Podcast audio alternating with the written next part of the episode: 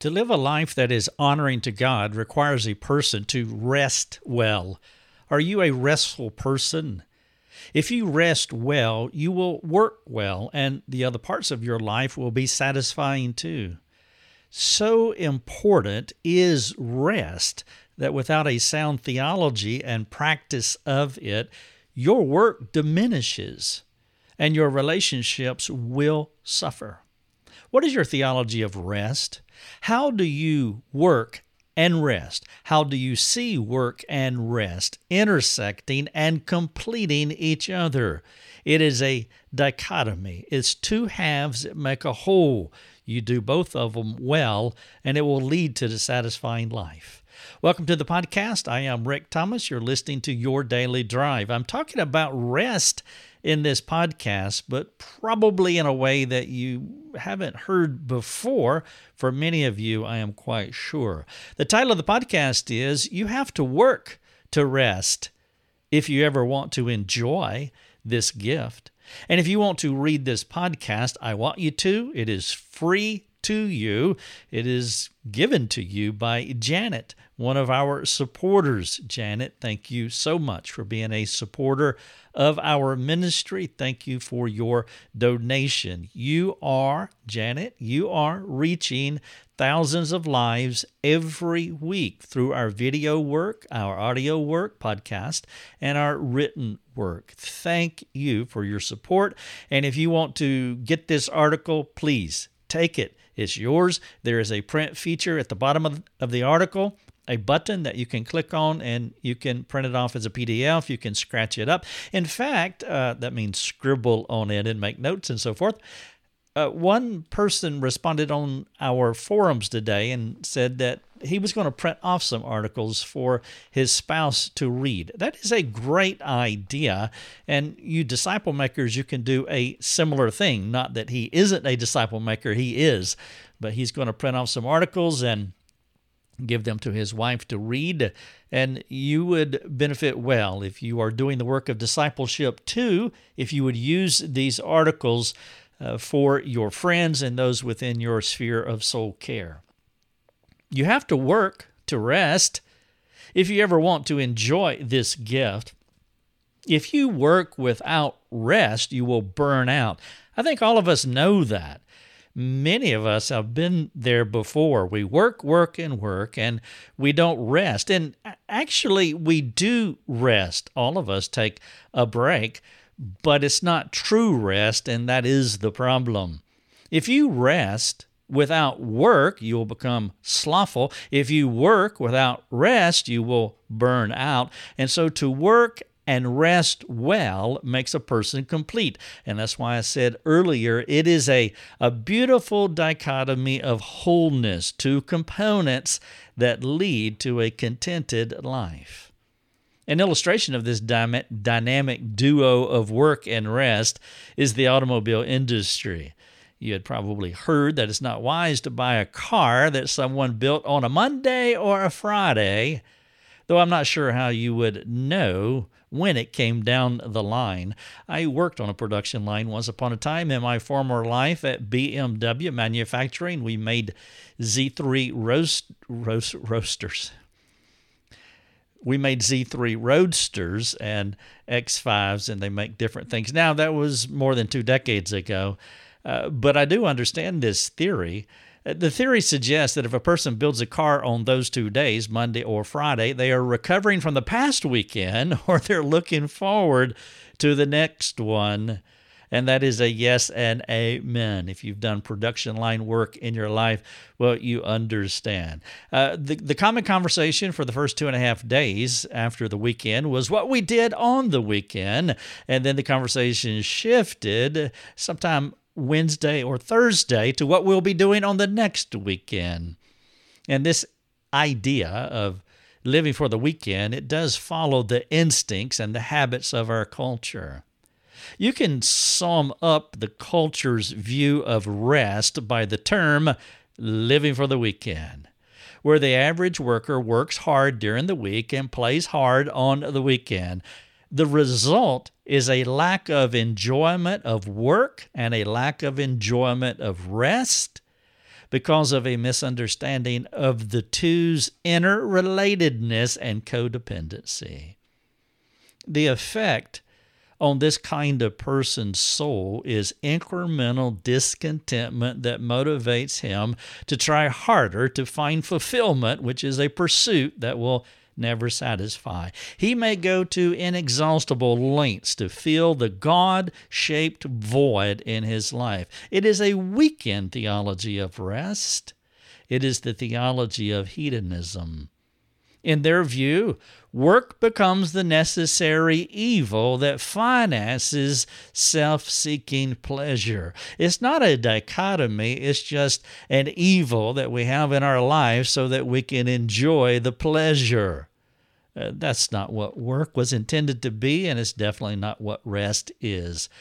Work is the means to the end rather than part a part of a worldview that should bend toward enjoying and glorifying God in all things. That's the weekend theology. This work hard, play hard hermeneutic, it is a disjointed view of life that spawns perpetual dysfunction. It would be exceptional to find a contented human being who works for the weekend. There is an ingrownness to this kind of thinking that, in all honesty, it uses people, places, and things for self seeking benefits. And so let me circle back around to my questions. What is your theology of rest? When you talk about resting, do you include work in a positive way in your discussion? Are you a restful person? I'm not merely speaking of time away from work. I am ta- I'm talking about is your soul at rest right now? Whether you're at work or whatever you're doing, is your internal soul at rest? And then finally, do you pursue biblical rest that does not live for the weekend, but a rest that incorporates work? I heard a stat about a group of 90 plus year old people and the question was if they could live their lives over again, what would they do differently? And out of the scores of folks surveyed, there were three top answers. I'm not aware of the priority of order, but there but here are the three most common responses to these 90 year old people. And the question is if you could live your life over, what would you do differently? Number one, and again, I'm not sure if this was number one, but one of the three is if I had to live my life over again, I would take more risk. Number two, if I had to live my life over again, I would do things of value. Number three, if I had to live my life over again, I would reflect more. I would take more risk. I would do things of more value, and I would spend more time in reflection. To put that put, to put that within a biblical framework, take more risk, meaning I would step out in faith more often, trusting God with my life. To do things of more value, we would say doing things with eternity in mind and eternal value. And to reflect more, well, biblical reflection, meditation, spending time thinking I want to talk about that one, this last one, reflection, their last point, is one of the main operatives of the restful soul. A restful soul is a reflective soul. Our society seems opposed to the notion of reflective thinking. We live too frenetically. The pace of life moves at the speed of the internet. We have reduced our relating to each other to tweets, to blurbs, to quotes to stop, to think, to speak, is becoming an anomaly in our culture. We have too much to do to slow down and carefully reflect on what we are doing. Reflection is not valued. Slowing down and thinking is not valued in part because we don't know how to do it. Let's go back 500 years ago we had these people on our planet. Some of them were called thinkers. It was a job description. A thinker. He's a thinker. We talk about them today. We will say, you'll hear it from time to time. He was a great thinker. And usually they're talking about somebody who lived a long time ago. Imagine two kids talking to each other five centuries back about what their fathers did for a living. Kid number one, hey, what does your daddy do for a living? Kid number two, my dad is a thinker. Kid number one, cool. So is mine. I want to be a thinker when I grow up, too. Thinkers are a thing of the past. The doers have replaced the introspective job description. The doer gets things done, though he does not understand how to do what he does well because he does not set aside the time to rest and reflect on what just happened. He doesn't know the true purpose of resting, which part of resting is reflection. I'll talk more about that in a moment. Resting is not the cessation of work as, as though you're kicking your brain in neutral and doing nothing. That is not rest. That is a that is the culture's theology of rest. Though the Lord rested after his work, he did not disengage himself from what he was and or who he was and what he was doing. He worked while he was resting. Some people see rest as the antithesis of work rather than a component of it, that happy dichotomy. They are not unrelated opposites, but interrelated necessities. The person who does not understand this will come home from work and check out of life. His goal will be to do something that does not require his mind. That's a perspective mistake. He will more than likely want to entertain himself with his preferred amusement. The word amusement, by the way, means, quote, without the mind, without the mind. Muse means mind, and the letter A is a prefix that negates what follows the mind. And so to muse is to think, to amuse is not to think. When the man comes home to amuse himself as a way of relaxing, he is not relaxing at all, though it may feel that way at the moment. But it's like a drug addict who takes a meth trip to find relief from the stress of life, or in his case, from the stress of work. Eventually, the meth addict comes back down to earth, and all his stress is still with him. He may have checked out for the evening. He may have checked out for the weekend, but he is not transformed. He's not rested. He's not satisfied. He only wants more of his escape. He lives for the weekend.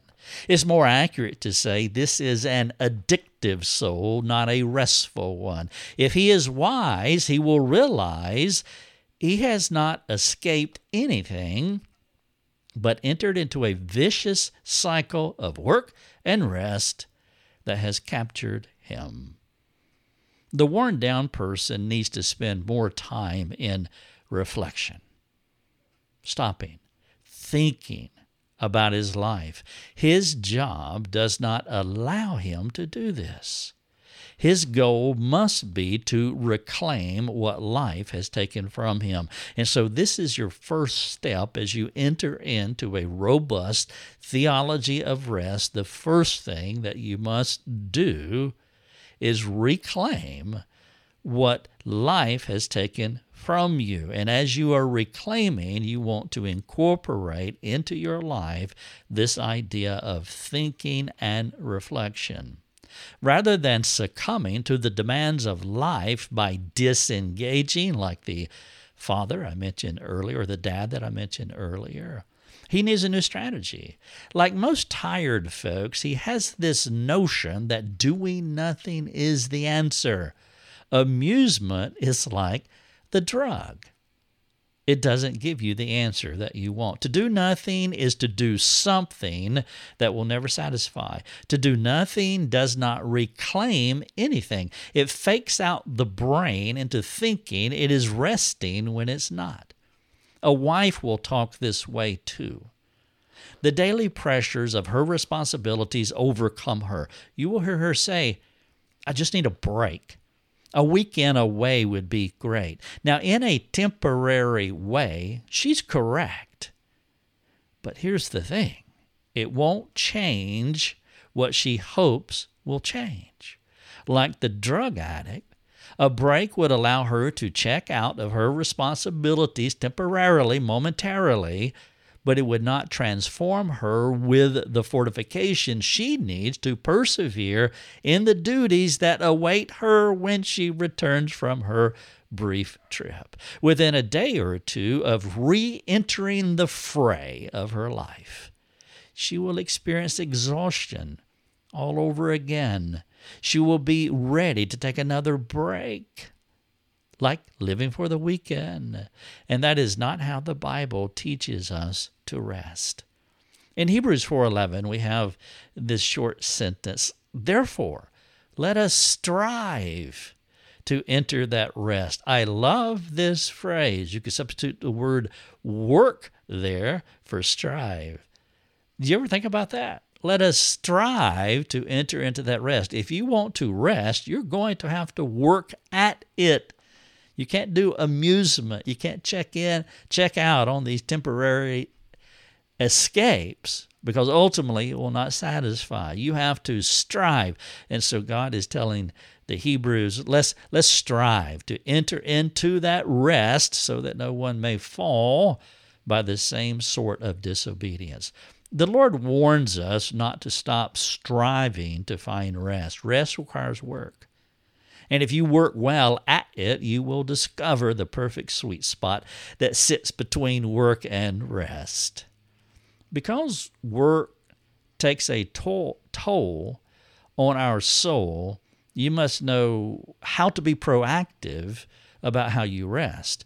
There is a rest for the people of God, but it only, it only comes to the person who works at it. Therefore, let us strive to enter into that rest so that no one may fall by the same sort of disobedience. The husband who comes home with a plan to serve his wife will enjoy a restful home. And there's one of the illustrations of how work and rest work together. He comes home to work. And as he works to serve his wife and his family, there is going to be a shalom that transcends the chaos of everyone else's life. The father who thinks about how to engage his children on the way home will build a peaceful home. Laziness and disengagement will not accomplish either of those things. And you see you see the worldly way of resting there, checking out, disengaging, pulling away, isolating, jumping on the computer. It will not accomplish the rest and the peace that you want.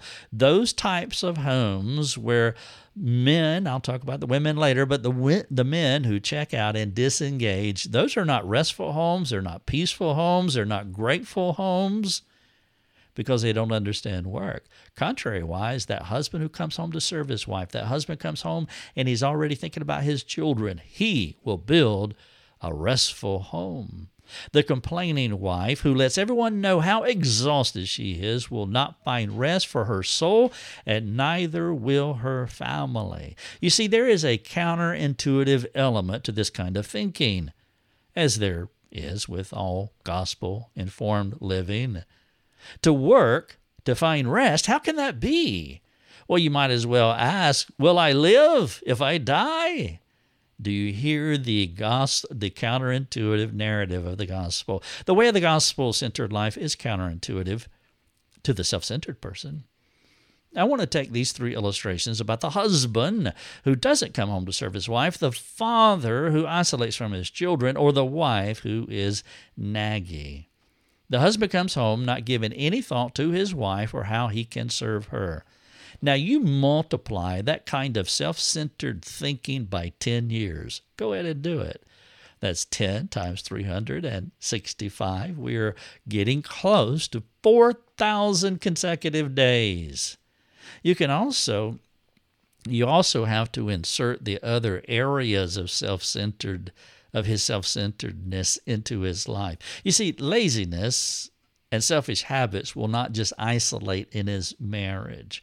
I was talking to my son about this a couple of days ago that if you identify a habit we're talking about a bad habit here so if you identify laziness in a person what you do is you draw out a pie chart and let's say you have 12 slices in that pie chart and you put different labels in each slice marriage, family, church, money, health, working out, physical, eating, uh, spiritual life, friends, relationships, etc. And you just fill out seven spheres of the person's life.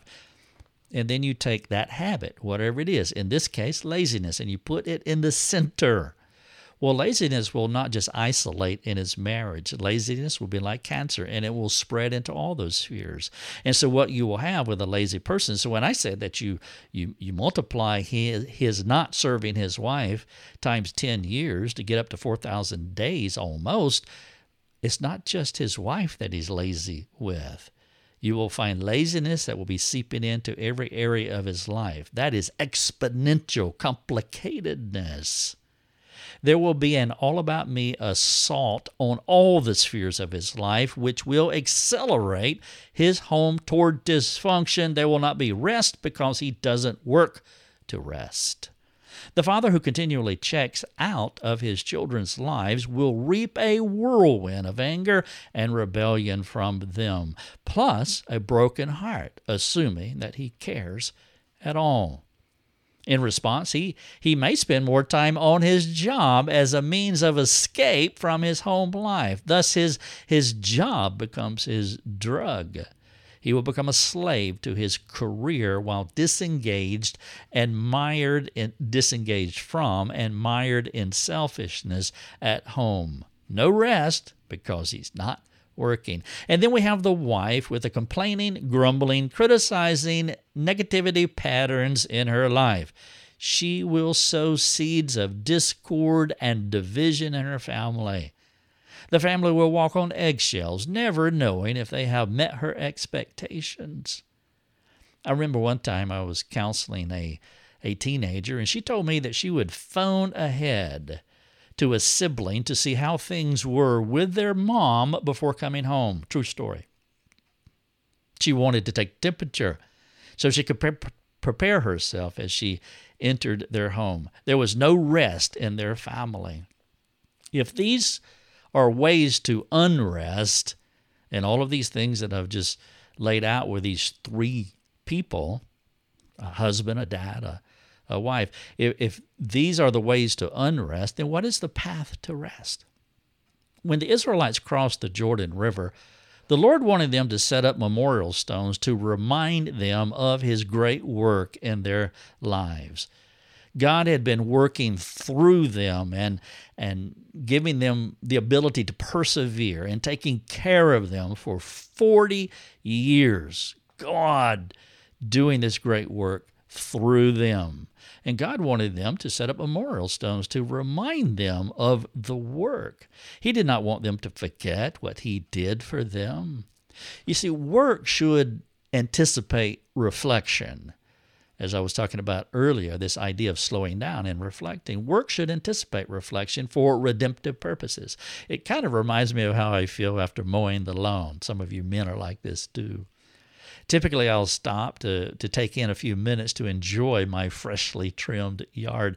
It brings satisfaction to look over my work and rejoice in its accomplishment. Do you see the interconnectedness to work and rest? The Lord made us for work, but not just for utilitarian purposes of working. I mean, doing a job is more than just getting a task done whether it is the work you do vocationally or, or the work you do to build your home. To do a job and not enjoy the job, it is detrimental to the soul. The Lord wanted the Israelites to remember and to appreciate what He did through them. An aspect of hard work is sitting back and reflecting on the on the good Lord's strength that enables you to do those tasks. Set up a memorial stone to think, to reflect on God's good work through you during those 40 years. Don't be that utilitarian guy who moves from task to task without taking the time to think about all God did through you. If you don't enjoy His perfected strength in your life, your job will be just that a job. You, you will soon exhaust yourself through purposeless grinding. If you work hard at your job and you work hard at your home, you should be able to sit back and rejoice in what God has done through you and done through all of you. If you have a restful home and you have worked hard at having a restful home, that is something to celebrate. That is something that punctuates work and rest. That is the icing on the cake. You all should celebrate the evidence of God's good grace in your life. The sequence is that you work, rest, and rejoice. These three things make you complete. Rejoicing in the work done is one way to express gratitude to the Lord, remembering what God did. And so you rejoice in the work done. You are acknowledging He is the one who gives you the power, gives you the intelligence to accomplish any task. The person who works hard at work and works hard at rest will be the most grateful because he has experienced God's grace, his empowering favor in all areas of his life. Go back to the father the, the husband that doesn't serve, the father that disengages, and the wife that complains. They're not working hard to bring rest, and you'll not find gratitude in their life. The sequence is work, rest, and rejoicing. This person has found the sweet center as work, rest, and rejoicing encircles his soul. He understands the interrelatedness and codependency of work, rest, and rejoicing. He faithfully labors at work and rest and enjoys, rejoices in the Lord's benefits and empowering favor to do both endeavors. His response is gratitude for God's mercy on him. And the wife, who used to be a grumbler and a had negativity patterns and was a complainer. She begins to walk out repentance and she says, I'm going to work hard at my job and I'm going to work hard at rest. I'm going to be a proactive mom. God's favor will flow through her and she will eventually have a grateful heart, not a grumbling one. When a person works hard at work and works hard at rest, there will be fruit that makes the heart glad. If the disengaged husband or the, or the uh, disengaged father or the nagging wife did do that work to change, they would find rest for their souls rather than stirring up chaos. Their family would be at rest too. You see, the unrestful soul makes everybody else unrestful as well, as I illustrated with the unserving husband and the disengaged father and the nagging wife. But if you flip it all around and they the husband does serve and does engage and the wife starts using Ephesians 4:29 language that builds up people rather than tearing them down, well that too will spread out into the family, and the family would be at rest too. They would have a peaceful home, a grateful one. When the fruit of this type of work rest ethic materializes, there will be a newfound rest even while they toil. The title of this podcast is You Have to Work to Rest if you ever want to enjoy this gift. And if you want to talk about this article and podcast, well, you have to work at it. You have to go to our website. We have a free community forum. You have to work. You have to get you a, a free username and a free password because we have a wall built up because there's mean people in the world and they spam us. But we got high security here, and so you're safe.